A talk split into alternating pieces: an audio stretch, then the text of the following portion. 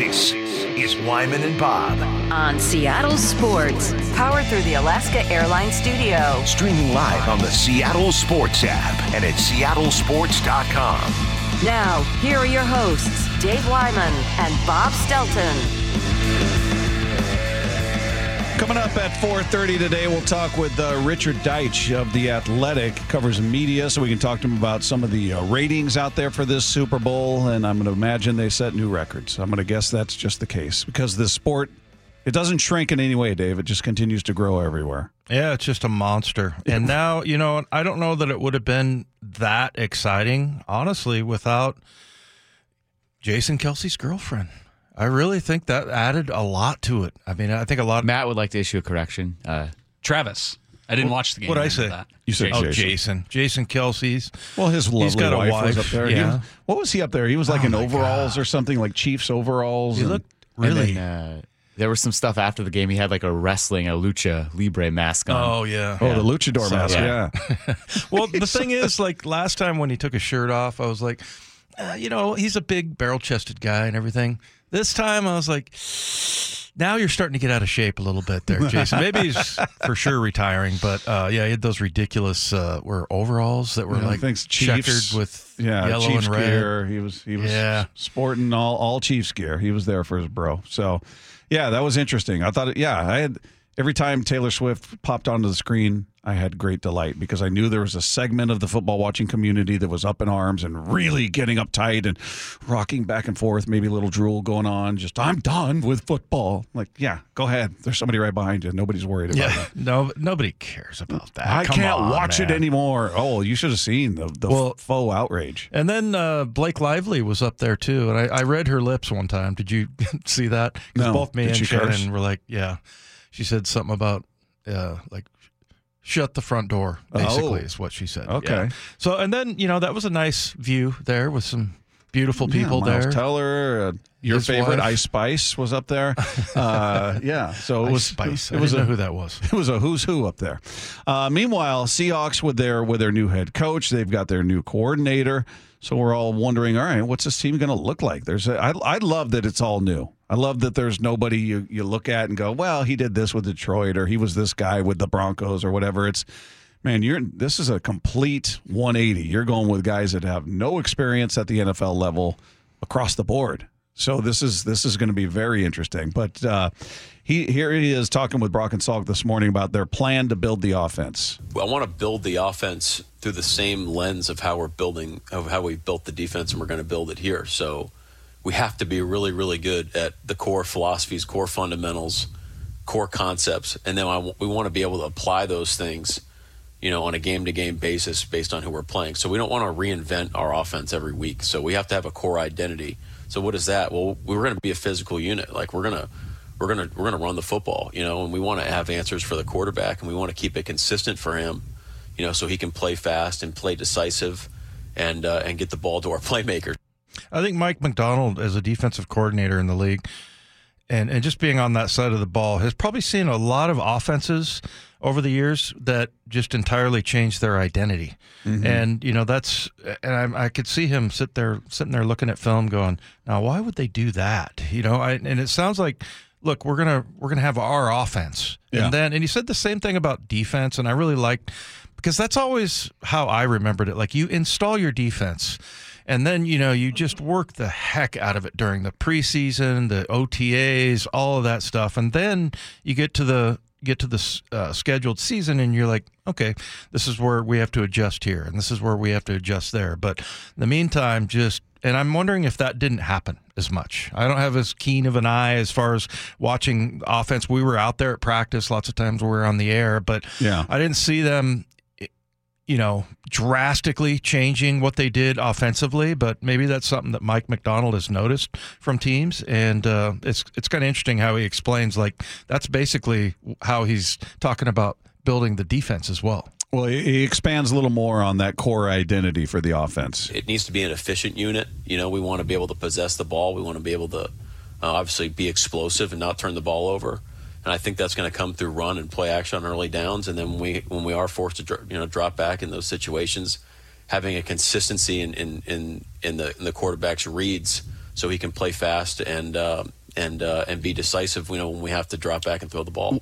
I wonder how different the O line may look, if at all. If he if his focus is we're going to be physical, we're going to run the ball.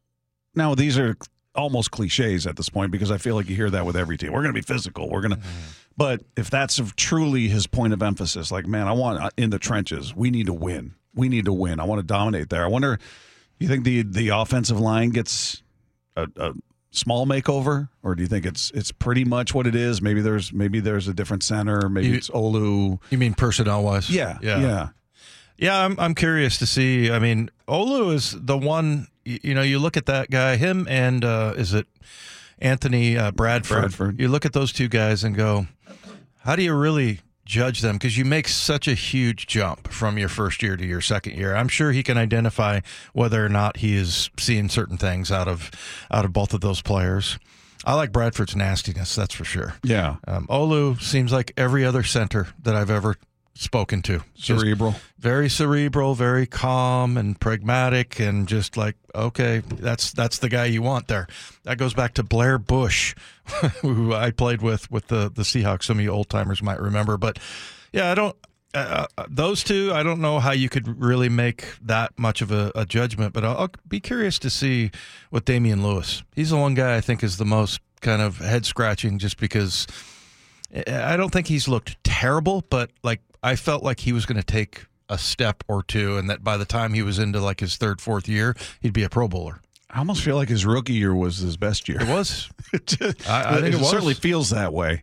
Um, maybe Big Ray would have a different impression of that, but yeah, he just he hasn't uh, grown into that dominant guard you thought he was going to. He really was. The, there was a reason to be excited about Yeah, him he was solid. after his rookie year. But Yeah.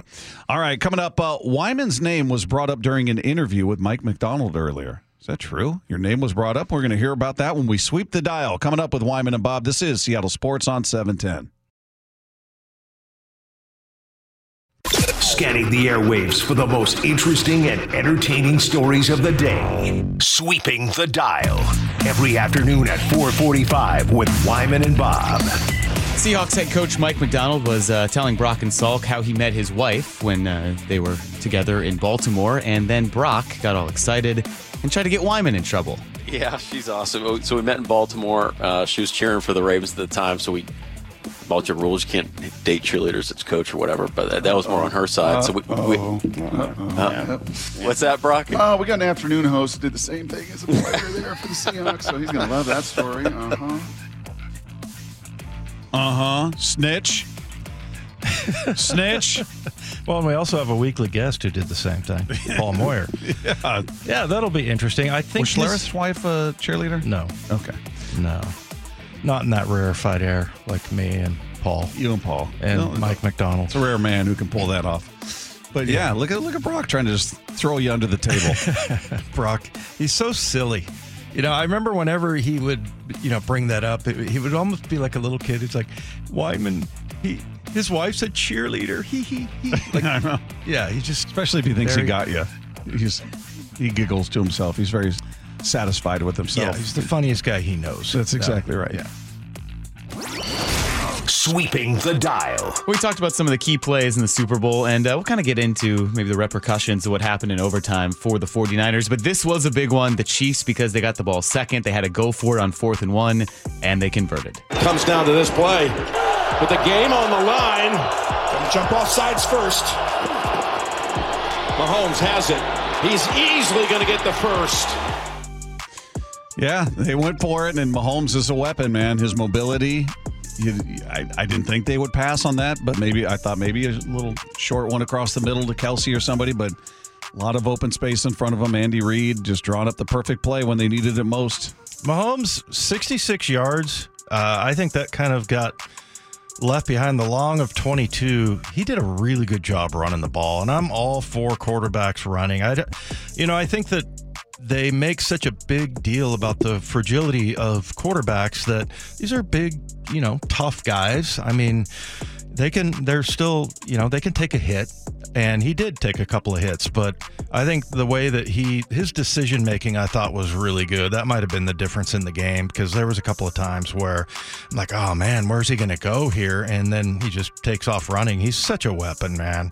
And it's it's kind of funny because it's not like he's this big huge guy like Cam Newton.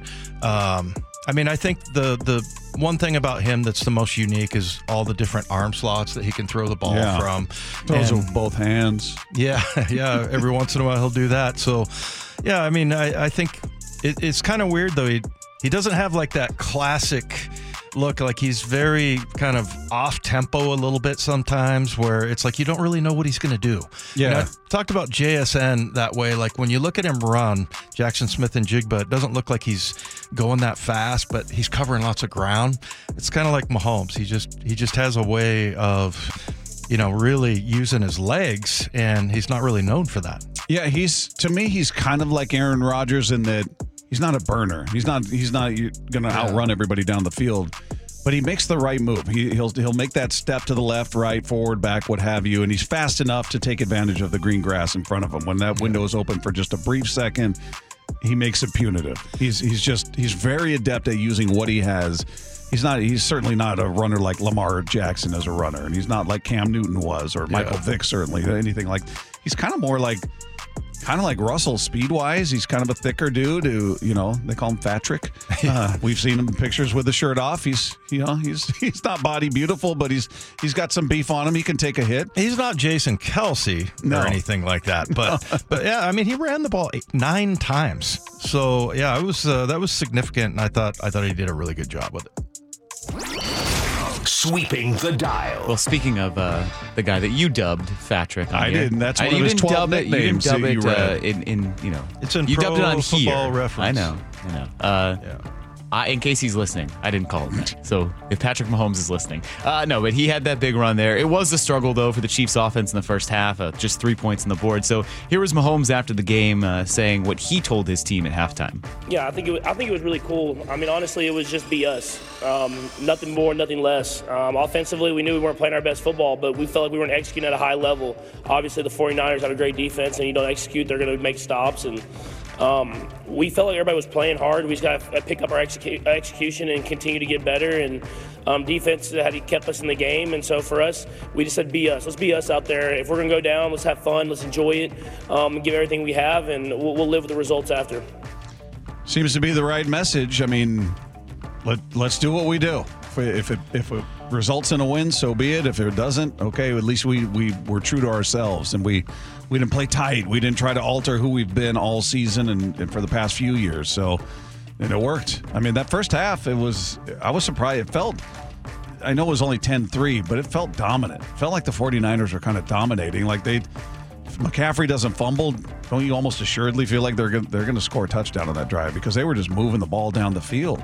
Yeah. By the way, what was with? But I don't know if we covered this. Pacheco's fumble. Did he try to lateral it back to somebody, or there was one play down by like well, it wasn't a fumble because I think he his guy caught it as he was going down. He kind of looked like he flipped it Yeah. up. Yeah, I don't. that was goofy. I don't know if that was intentional or if it was just made to look that way. Yeah. But yeah, um, it, it's can't help but think of how different things might have been if, if McCaffrey didn't fumble because that drive the 49ers were rolling. Yeah, I mean, and there, like you said, there's three, four, uh, you know, plays that we've talked about. Whether it's missing the extra point or Yeah. You know, The turnover on special teams. Yeah, just barely hitting the guy's foot. I mean, you got all that space and a 100 yard field, 53 and a third wide, and it comes right down on the guy's foot. I mean, that's the thing, you know, where people say things like Chuck Knox used to say it all comes down to three or three to five plays.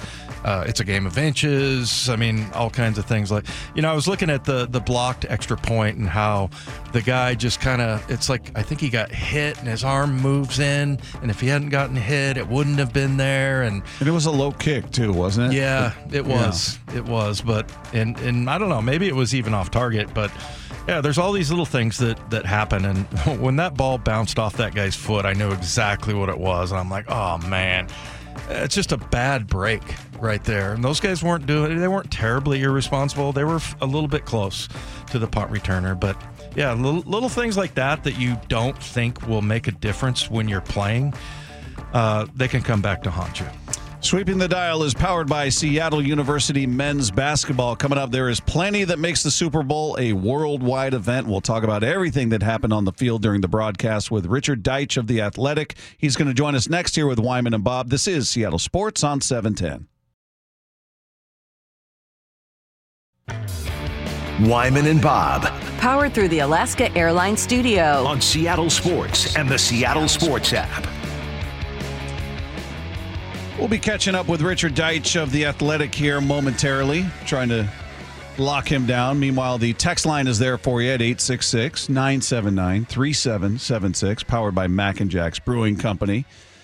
Whatever you guys have on your mind, you want to weigh in on the game last night, you want to weigh in your feelings on the uh, halftime show, the commercials. Shanahan's a dope. He should have taken the ball. He shouldn't have taken the ball in overtime. He did the right thing. He did the wrong thing. Whatever you got on your mind. A lot of people, a lot of opinions coming out after that game, Dave. Hey, by the way, and I think we'll hear this from our guy from the Athletic, um, Tom Brady coming into the booth next year, right? They said Yeah. he's doing the Super Bowl, the next Super Bowl. Is that right? I guess, Yeah. I guess so. He's going to be It'll be another guy part of the A team. You'll be ignoring. and it'll be another guy that people complain about. Yeah. It'll Exactly. probably, I mean, even more so than you know. Romo was a, in terms of name, he was a star as a player. not saying he was the greatest quarterback in the league, but he was. A, everybody knew Tony Romo, and he was very good at times. And the, with that comes a level of scrutiny when you get into the booth. But this is going to be a different level of attention being paid to Tom Brady, who's considered the goat. Don't you think? Yeah. Like people are going to be analyzing every moment of the goat in the booth and him breaking down football. I don't think Tony Romo was drafted. I think he, he went to Eastern Illinois.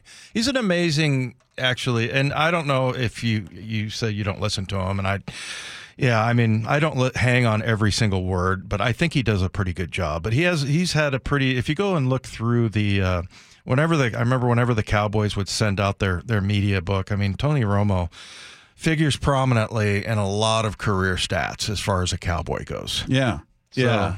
He's uh I'll be I'll be curious to see how quick people are to jump down the throat of Tom Brady. Ah, he Yeah. stinks. He said that he's trying to be this. He didn't do that. He didn't say this, that, or the other. There'll be a lot of uh there's the spotlight will be very bright on him. Yeah. It's going to be interesting to see. I'm, I mean, listen, the guy he knows ball, Dave, and uh, He does. and it'll be interesting to see how he how he translates on TV, like how how he's going to get that message out, and how he's going to how just how comfortable is he going to sound? Because he's he's not a guy you hear a ton from. I mean, he's not he's not a recluse, but you you, we didn't really see his personality until he got to Tampa Bay. I didn't feel like. You know, some of the things, I'll tell you a couple stories about Tom Brady while we wait. One is Paul Moyer, our guy, and maybe we'll ask him sometime, but he was down with his son down at UCLA, and he was, when this was years ago when his son was, uh, I think, either going to play baseball or, or football with UCLA. I can't remember. He's a really good athlete, Nick, Nick Moyer. Um, so he uh, saw Tom Brady out there working out at UCLA, and so he went over and you know he looked like he was winding down. He went up and talked to him, and he's just like said it was just the coolest guy ever. He's like, hey, I'm Paul Moyer. I played in the league. This is my son, and you know he just started asking Nick all kinds of questions, and and then you know you see some of these things like when they have those there was some kind of a player forum where he was up there. It was right after practice because he still had like his gear on. They were asking him about the hits on the quarterback, and he was saying how you know a lot of that is on the quarterback. You loved that. Yeah. Oh, I just for him to have that kind of uh, I don't know that feeling. I, I just thought because he's right. I mean, and Moyer. Speaking of Paul Moyer, used to always say, "Hey, look, they they should be finding these quarterbacks for throwing the ball like hospital balls." But to hear a, a quarterback say Yeah. things like that is pretty rare. Well, and, that, yeah. and that immediately ingratiates him to you guy. You got he's one of us. Well- I'll call him a football player. Yeah, but here's why. I mean, like he has he has enough understanding, and that he's like, yeah. I mean, we're we're part of the problem, and it also. If you're a receiver playing for him, you like hearing him say that because he's taking responsibility. yeah, yeah. Well, and I think he acknowledges the way the the the rules have changed even in his time from beginning to where it is now, protecting quarterbacks and things like that. He Aikman acknowledges it. I mean, I there's probably I would think if you were a quarterback that took a beating in the '90s and the early 2000s, and you're watching the rules now, you're going. Yeah. These guys have Come no on. idea what I had to go through. I was getting my brains beaten in, and there were no flags. And Yeah. Now you can't even look in the guy's direction without, oh, he fell on you. Are you okay? I was, you know, these guys are getting just crushed. Brock Purdy got horse collar tackled. Yeah, Yeah. yeah. I thought, The durs- dirty nephew of. Uh, yeah, the the cousin to the Hip drop. the hip drop. yeah. Yeah, it's it's uh I don't know. It, it it's it's interesting. I appreciate that honesty though. I do, especially from somebody that played that position that says, Yeah. "Man, these rules are kind of implying they're a little out of control." Yeah. I I, I respect that, and I get why defensive guys like you and Moyer would sort of look at him differently. and Go, you know what? He's one of us. Yeah. He's one of. We'll we'll go ahead and call him a football player. Uh, we're we're still efforting Richard Deitsch, I guess. No answer. Did you leave a message? You leaving voicemails going, uh, "Hello, you're supposed to be with us right now." In the Mahomes voice. I should do that. Huh? Call him back in a Mahomes voice. The Mahomes voice. How about I think I know he's he's been writing about this, but uh, will Belichick work this year as a television analyst? Heck no. What is it? I can't imagine. That is the last guy I would ever think as a. If I were a TV executive, I'd love the, his knowledge. I would love to get his actual input on the game. But what are you really going to get? I mean, what what would make you think he's going to be good behind the mic? Let's let's get him behind the mic and explain the game to people. I mean, is he going to do it in that sour tone? And even if he livens it up a bit, it's still going to sound dreadfully dull compared to everybody else, energy wise. He's just he doesn't have that. He doesn't have that energy. Yeah. Well, and I I think here's another interesting thing he's he's talking about, and I've always just heard this as like a rumor. I've never seen it like official or anything like that. But um, you know, NFL games not being played on Friday or Saturday, just in honor of high school football and college football. Well, the game in Brazil is going to be on a Friday. So Yeah. it'll be uh, it'll be the first time that it, that's happened in 54 years uh, that they played a game on Friday night. So people texting in, uh, talking about Romo on the broadcast. Romo's hands are huge, Munsterish. is that Herman Munster? Is that what that's supposed to be? Yeah. Munster. I've never noticed that. Does he? Does Tony have huge hands? I I don't know. I I, I don't know. Uh, others saying Romo made a great field goal holder. Yeah, Yeah, he did well. that's right. We he uh, he did. That was one of the loudest I've ever heard the stadium. That was Jordan Babineaux, our guy Babs, big play Babs. Remember Romo fumbled the Yeah. the hold and then he tried to take off running. Because I remember when it was snapped and there was a huge you know uh, outburst in the crowd, and then when he starts running, everybody kind of quieted down. And then when Babs tackled him, that place just went nuts. That was that was one of the better plays that's happened at that field. Yeah, you know the the other thing that uh, that that cracked me up being on social media after the game, Dave, is the word rigged was trending. Oh my goodness. Was trending, and I'm like, hold on a minute. I was hearing from so, uh, very reputable sources on social media that weren't crazy at all, completely rational people, that this entire season was set up for the Chiefs to win, for Kelce to get on his knee in front of the world out there and propose marriage to Taylor Swift, who would then show her, give her endorsement to Joe Biden. And I didn't see any of that. Didn't see. And there's no way those people could be wrong because they're well researched and very thoughtful in that. But uh, yeah, I don't know. I uh, that's that's kind of weird that that didn't come true because it seemed realistic that the whole league would be in on this to get the Chiefs to be the winners from the beginning of the season. If the league were going to rig the season, which is an impossibility, to get every team and every member of every team and every staff, every coaching staff, then put billions and billions of dollars at risk. But never mind the obvious. and and don't have nobody says anything Not to a anyone. word, not a word. Yeah, no. It's just uh, you know keep all that realism in mind. The idea that they would pick the, the Kansas City Chiefs of all teams, wouldn't they? Then, if they were going to pick a team to prop up, wouldn't it be the Cowboys? America's, America's team? America's team that's got fans all over the world, all over the country. I mean, I would argue they probably have the biggest fan base nationally and all over the world. Don't you think? Yeah, absolutely. They're like Notre Dame, right? Notre Dame, everybody knows who Notre Dame is. Everybody knows who the Cowboys are. I don't know who that would be in basketball. The Lakers, maybe. Do you think, or Boston Celtics? Yeah, probably Lakers or Celtics. I guess. Yeah, It- yeah. I would think it's. I would think they have the biggest. You, you have the most to gain by the Cowboys becoming relevant again in that way, being a Super Bowl champion. I don't know if it's still that way. I know the Raiders were were very high, highly Yeah. ranked as far as you know being the most popular franchises. But yeah, I, I would think the Cowboys would be the ones that would be uh, that would benefit the most from this. Uh, this, This rigging. massive rigged NFL season. Yeah, and nobody would say anything about it. And but I think you know when you when you come to the point of like those kinds of things that are, are being said, and you look at the people that are saying them, I have to say this: they don't they don't know ball, Bob. no, I mean they haven't watched that much football. Do you even need to They know really- football to understand No. how asinine that that Uh, is? no, you to- don't. That's I was joking. Yeah, it, it really. I mean, if you watch enough games, knowing how things happen, and you see, you know, you see a guy fumble and then scurry for it like his life is on the line, and you know, I mean, that's not done on purpose. You can you can see you can you can just kind of get a sense for it. So, anyway, uh, but yeah, I'm I'm very curious to see what Tom Brady sounds like. I'm I'm kind of excited for that. I. I've been a Brady fan for a while. How did you? Do you have a problem with Olsen? He's another guy people love to rip. I I don't have a problem with him. Again, I'm not dialed into every word he says, but he seems fine when I am paying attention to him. He seems. I don't understand why people have a big issue with him. I've I've seen people say he's got an agenda. He doesn't like the Seahawks. I never got that from him, but others are hearing that. Well, I think they're saying that because he said he had buyer's remorse after coming here for that Hmm. that year, that last year. You know who I like? I like Mark Sanchez. I Yeah, think I I, think I he's just fine, too. I think he does a good job, and I, I think he kind of calls it like every guy. You know, he's not up there trying to be too fancy with all the terminology and things like that. He explains it, and to me, that's what you're there for, man. You're a guy like Mark Sanchez, you know, all these quarterbacks, they know the game really well, right? And, you know, because they've been part of it and everybody watches the quarterback and it's all about the offense and everything.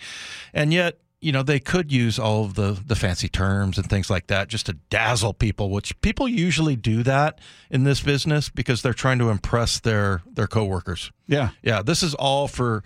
I'm going to show. I'm going to show Bob how much I know about ball. So I'm going to start throwing out a bunch of ta fancy terms.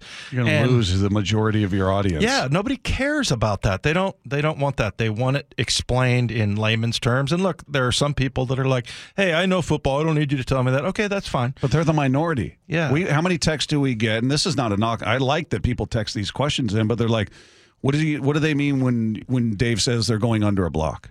What, Yeah. what does that mean when Dave says strong side versus weak side, or when Dave talks Yeah. about an A? Where, what's the A gap compared to the B and the C Yeah. gap? Stuff that may seem remedial to those that love to traffic and coach speak, if you will, and that's fine. There's a there's an audience for that. I get it, but especially on a national broadcast, that's not how most football fans communicate. And they're not going to understand if you start talking like that. You're going to go right. Right. over their heads. They're going to go, I don't know what the Spider Two Y banana. What? Yeah. the hell Well, does that mean? Well, and like I was saying about, uh, yeah, a good good point. I mean, that's that's the kind of stuff that you hear. And by the way, spider Y banana could be called, uh, you know, orange crush somewhere else, or Yeah. corn dog, or whatever. I like corn dog. Yeah.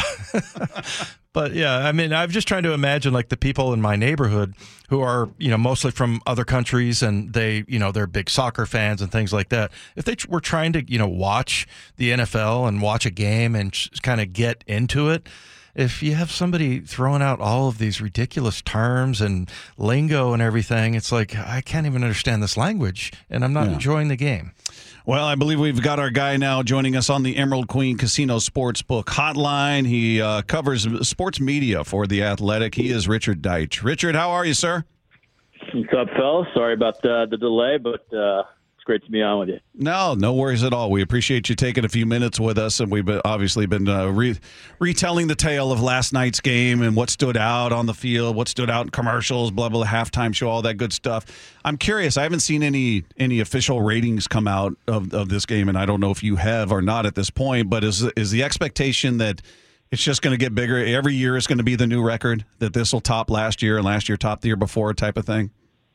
Well, I think the expectation this year is probably a little bit different for a number of reasons. Uh, but you're, you know, you're your thought process is in the right place. This, unless something extraordinary happens, I would expect this to surpass Fox's um, record last year, which is 115.1 million, and, and quite frankly, I think it'll pass it by a lot. Um, one, you had an overtime game, obviously, um, and that alone means that you know word of mouth, um, people not giving up the game because it's a blowout.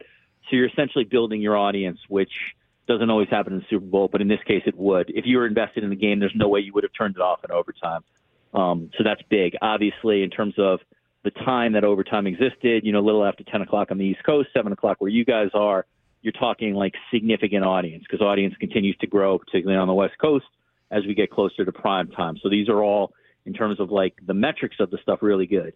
Then you had two teams, which I think are pretty good national teams just in terms of general interest. The Chiefs, in particular, are for neutrals a really, really interesting team because they have, you know, arguably the best player in the league in Patrick Mahomes. They have Travis Kelce, obviously, who, you know, so many new people know because of his connection to. And then we finally get to the last part, Taylor Swift. Um, and I do think that's a legitimate reason why this game will pop. I, I do think you've probably had, couldn't tell you the exact number, but I think you can make a fair estimate that there were a couple million people who normally would not watch the Super Bowl who tuned in to see her. Hey, Richard, we were just talking about uh, the some of the talk, and it usually comes out the week before the Super Bowl, and about games being rigged in the NFL. and you know, of course, it was it was rigged the, for the Chiefs to get in there because you know Taylor Swift and all that stuff. And I don't know how much you hear that. I feel like it's new. It's people that are new to football that don't know all the intricacies right. and things that could possibly go wrong with that. But uh, how often are you hearing that a little bit more just because of all the new viewership? Uh, well, maybe I'm a Pentagon asset or a CIA psych op. um, Everybody's complicit. Yeah. yeah, everybody. That's right. Deep. I mean, you're talking to the deep state here in Toronto, aren't um, so, I think what happens, or I should say, for this case, what has happened in this case is when you have someone who is so famous as she is, and, and you can make the argument. Uh, the most famous musician in the United States, which means to me, you know, one of the 10 most recognizable people in the country. So we're just talking levels of fame that are, you know, are sort of at a at a different sort of place for most people. Yeah. Um, and then you immerse her into what is the most the biggest communal experience that Americans have every year, and that's the Super Bowl. There's probably nothing else in the country that comes close to you know that many Americans doing the same thing uh, at one time, and particularly in a you know in a world now of polarization, it's kind of a miracle in some ways that this many people watch the Super Bowl. So then I think what this does is I just think you I think you nailed it. I think what it does is it just brings people who normally are like, yeah, they don't know much about the NFL, they don't know much about sports. You know, I'm sure there are some people. I mean, you know, good faith. I'm not talking the bad faith people who good faith think it's like, yeah, is this scripted? You know what I mean? Is this like professional wrestling?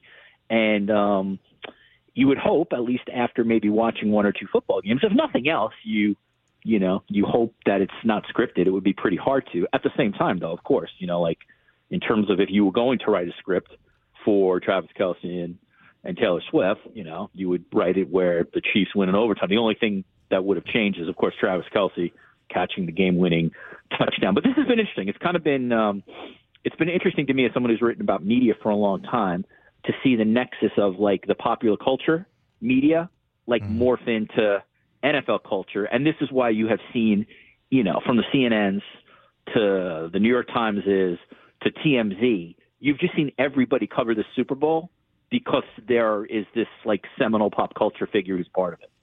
Yeah, it, it certainly has been different. I love it. I, I for personally the fact that there's a, a segment of the fan base that gets you know, into a little tizzy anytime she's shown on screen just fill, right. fills yeah. me full of delight. I got to tell you, but but uh, you know, you you wrote you wrote uh, an article here that I think is interesting because my my co-host and I have have railed about some of these games being on you know Peacock or being on this streaming service, and same in baseball season where it's oh this is an Apple TV game, this is a YouTube game, and damn kids. Well, and, it, and it's just you know it's just not convenient. It's not convenient in the way that you know we're used to, where you're watching a game game, commercial comes on, you just hit one button and it takes you to another channel. You can watch another game, and you can channel surf. You can't do that. You gotta you gotta bounce out of this app. You gotta you gotta log back in. It's cumbersome. It's not easier. It's not streamlined. But uh, you know, some people were speculating. Well, at some point, is the Super Bowl going to be a pay per view event? Is it is it going to get to that point where you know the biggest game in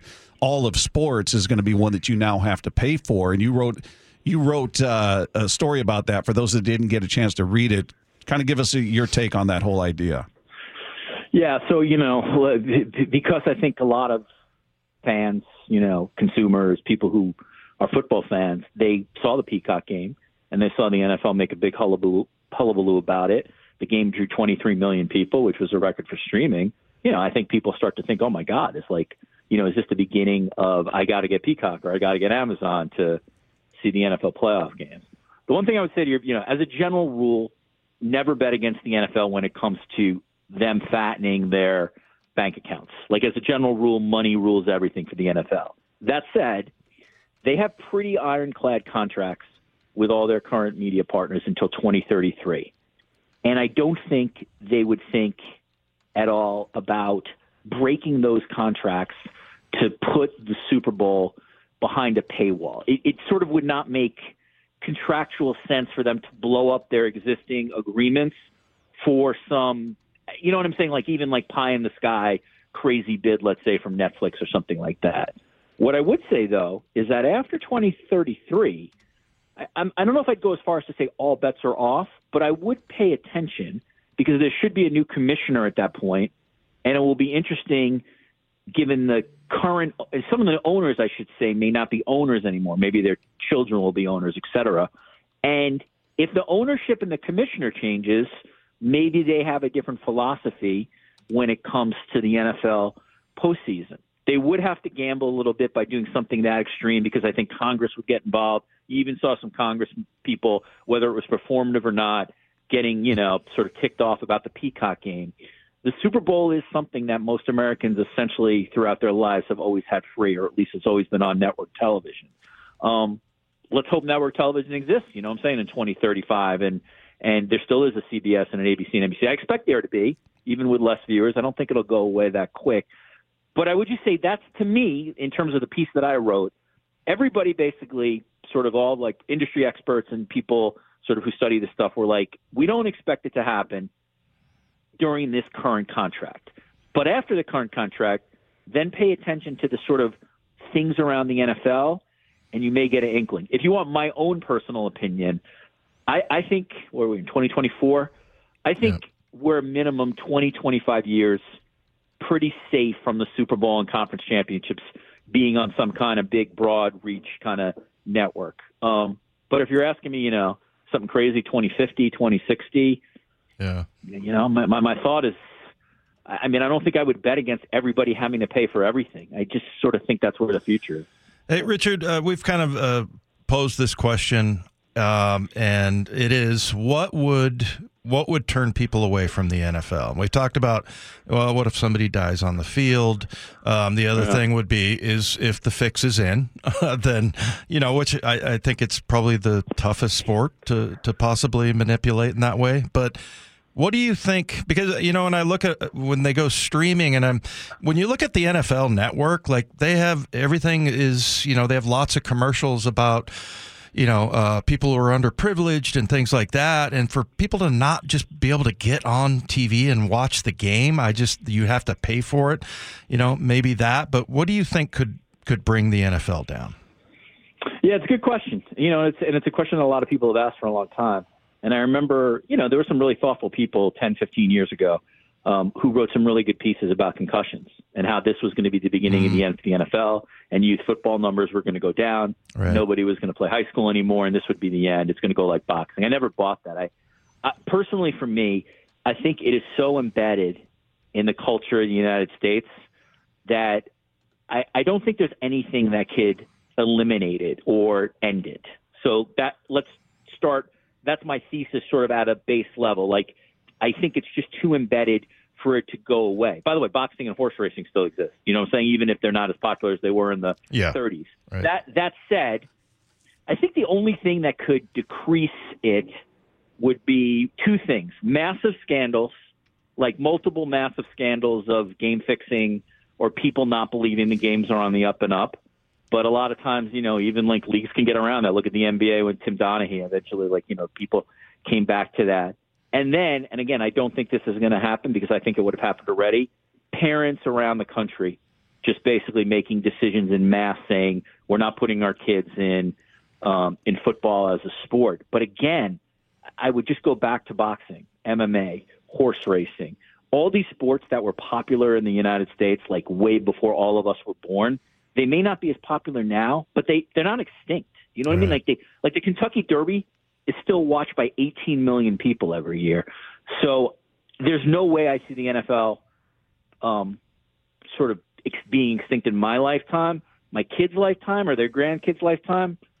I hate to sort of be this uh, cavalier, but if I was going to Vegas, I'd put some money down on the NFL. Yeah, yeah, I'd be right there next to you. Uh, Richard Deitsch of The Athletic has been our guest here with Wyman and Bob. Hey, Richard, thanks so much for taking a few minutes with us. We appreciate it. You got it. Thank you, guys. Good stuff, Appreciate it. man. There you go. Richard Deitsch, sports media reporter for The Athletic and host of uh, the Sports Media with Richard Deitsch podcast. So you can check that out. Our thanks to him. Coming up, did Kyle Shanahan commit a crucial mistake in the Super Bowl? We'll weigh in on that next with Wyman and Bob. This is Seattle Sports on 710.